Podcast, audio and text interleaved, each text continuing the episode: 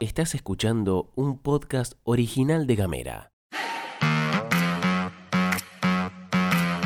Hoy es martes 10 de mayo. La paridad no avanza en Río Grande. El Frente de Todes está que se discute encima. Se encamina el aumento de taxis en Ushuaia y algunas cosas más. Bienvenidos, bienvenidas y bienvenides. Información Editorial. y buena onda. Las noticias en 10 minutos o menos. La pastilla de Gamera. Gastón Lodos. Flor Vaso. Y vos.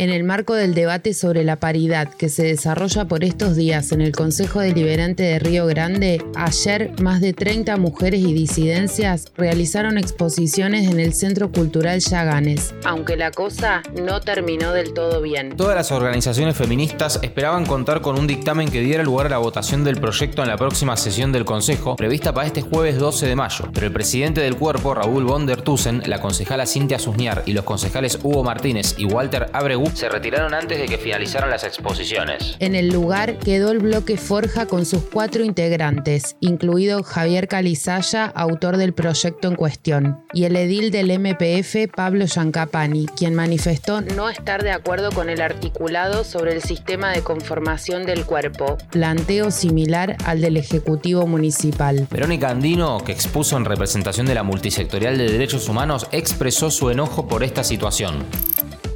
Sesión donde hubo fundamentos, donde hubo debate, donde hubo un nivel de profundidad del trabajo y de lo que venimos diciendo las mujeres realmente admirable, para que termine de la manera que siempre terminan estas cosas, sin posibilidad de escucharnos, sin haber eh, entendido de qué se trata. La verdad que creo que no entendieron nada. Los concejales, el presidente del consejo se retiró por lo menos media hora antes cuando todavía las mujeres estábamos dando nuestros argumentos y nuestras razones. La verdad que lo único que sentimos es que se nos ha faltado el respeto después de más de siete horas de debate, retirarse sin siquiera escuchar lo que teníamos, lo final que teníamos para decir y sin firmar el dictamen, poniendo en riesgo la paridad ya que se habían comprometido cuando iniciaron la sesión.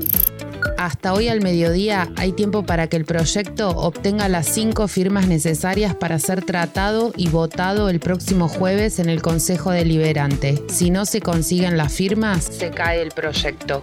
A última hora de la tarde de ayer, el secretario general de la Unión Tranviarios Automotor, UTA, Roberto Fernández, emitió un comunicado donde se establece que el sindicato acatará la próxima conciliación obligatoria dictada por el gobierno nacional. Por lo tanto, quedó cancelado el paro de transporte que se había anunciado por 72 horas, al menos por los próximos cinco días. En Ushuaia, y hablando de transporte, la Asociación de Propietarios de Taxis presentó ante el Ejecutivo Municipal un pedido de incremento en la tarifa para llevar la bajada de bandera de 110 a 150 y la ficha cada 100 metros de 7 a 10 pesos. Este pedido, que fue ya hace unos días, avanzó. De suceder esto, representaría un aumento de poco más del 36%. Después de la solicitud, el municipio llevó adelante la asamblea tarifaria donde no hubo oposición al planteo. Se espera entonces que en las próximas semanas se emita el decreto de autorización que tendría ratificación legislativa en el Consejo Deliberante, es decir, que se espera que el aumento eventualmente salga. En diálogo con el diario del Fin del Mundo, el fiscalizador de la asociación, Fabián Lara, explicó que los taxistas necesitan además una modificación de la ordenanza de tarifas para implementar el valor diferencial nocturno y que el trabajador de taxi tenga un incentivo más para trabajar.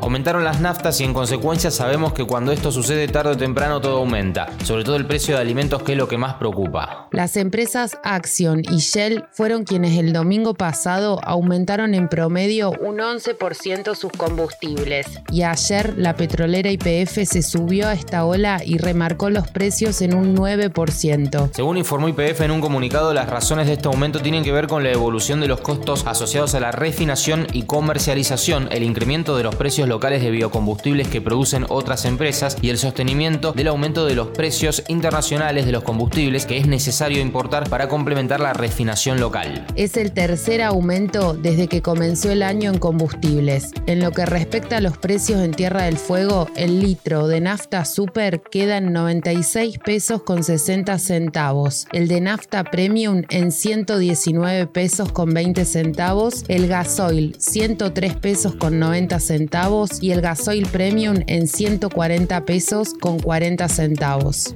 Está a pleno la discusión interna dentro del Frente de Todes y en esa línea CFK fue muy directa en su discurso del viernes en Chaco. Entre otras cosas enfatizó en el desalineamiento que hay entre los datos macro, que son ultra positivos, y los salarios, que están ultra deprimidos. Sin embargo, CFK reiteró una vez más su postura de discutir pero sin salir del gobierno. Esto pelea no es, es debate de ideas. Lo cierto es también que CFK fue muy clara en un concepto. Es imposible hablar de disputa de poder acá. Si hay alguien que tiene poder de representación en la política argentina, es ella, incluso Massa o incluso Pérsico, pero no Alberto Fernández, aunque en algún momento lo haya intentado. Entonces lo que queda es la disputa por un modelo económico dentro de un partido caracterizado por ser disruptivo y decisivo en cuanto a decisiones político-económicas profundas frente a la crisis, algo que no pareciera verse en el gobierno actual. Enseguida, diferentes integrantes del gobierno nacional salieron a responderle a la vicepresidenta con Alberto Fernández primero en la fila. En mi gobierno no he ocultado los problemas, nunca me hice el distraído ni frente a la pobreza ni a la desigualdad o la falta de trabajo. Esto lo dijo el presidente. Mientras tanto, el ministro de Economía, Guzmán, insistió en la decisión del gobierno de aumentar las tarifas de los servicios públicos, que comenzarán a debatirse este martes en audiencias públicas. Esto pasa mientras consultoras privadas anticiparon que la inflación de abril podría trepar a 5,6%. En unos días vamos a conocer el dato del INDEC. Con ese dato, todo lo que te contamos recién parece extraído de un gallinero, quizás es un poco así, pero la aposta es que están discutiendo las herramientas para hacerle frente a esto. Si eso está bien o está mal, cada uno lo sabrá.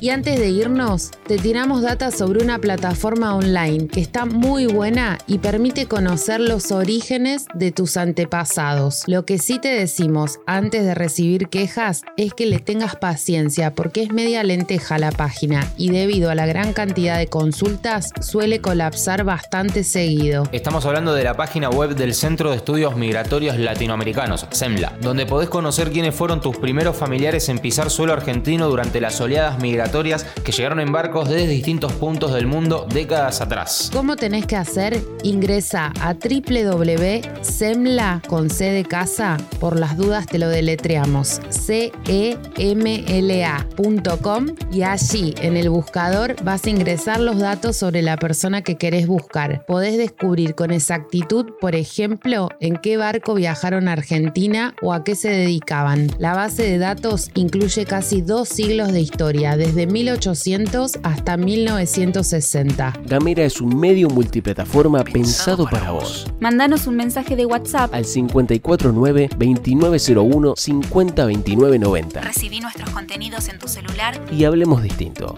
Y así las cosas, nos vamos, nos despedimos, te agradecemos por habernos acompañado hasta acá, que tengas una excelentísima jornada. Esto fue La Pastilla de Gamera. Que tengas un excelente martes. Esto es todo, amigues.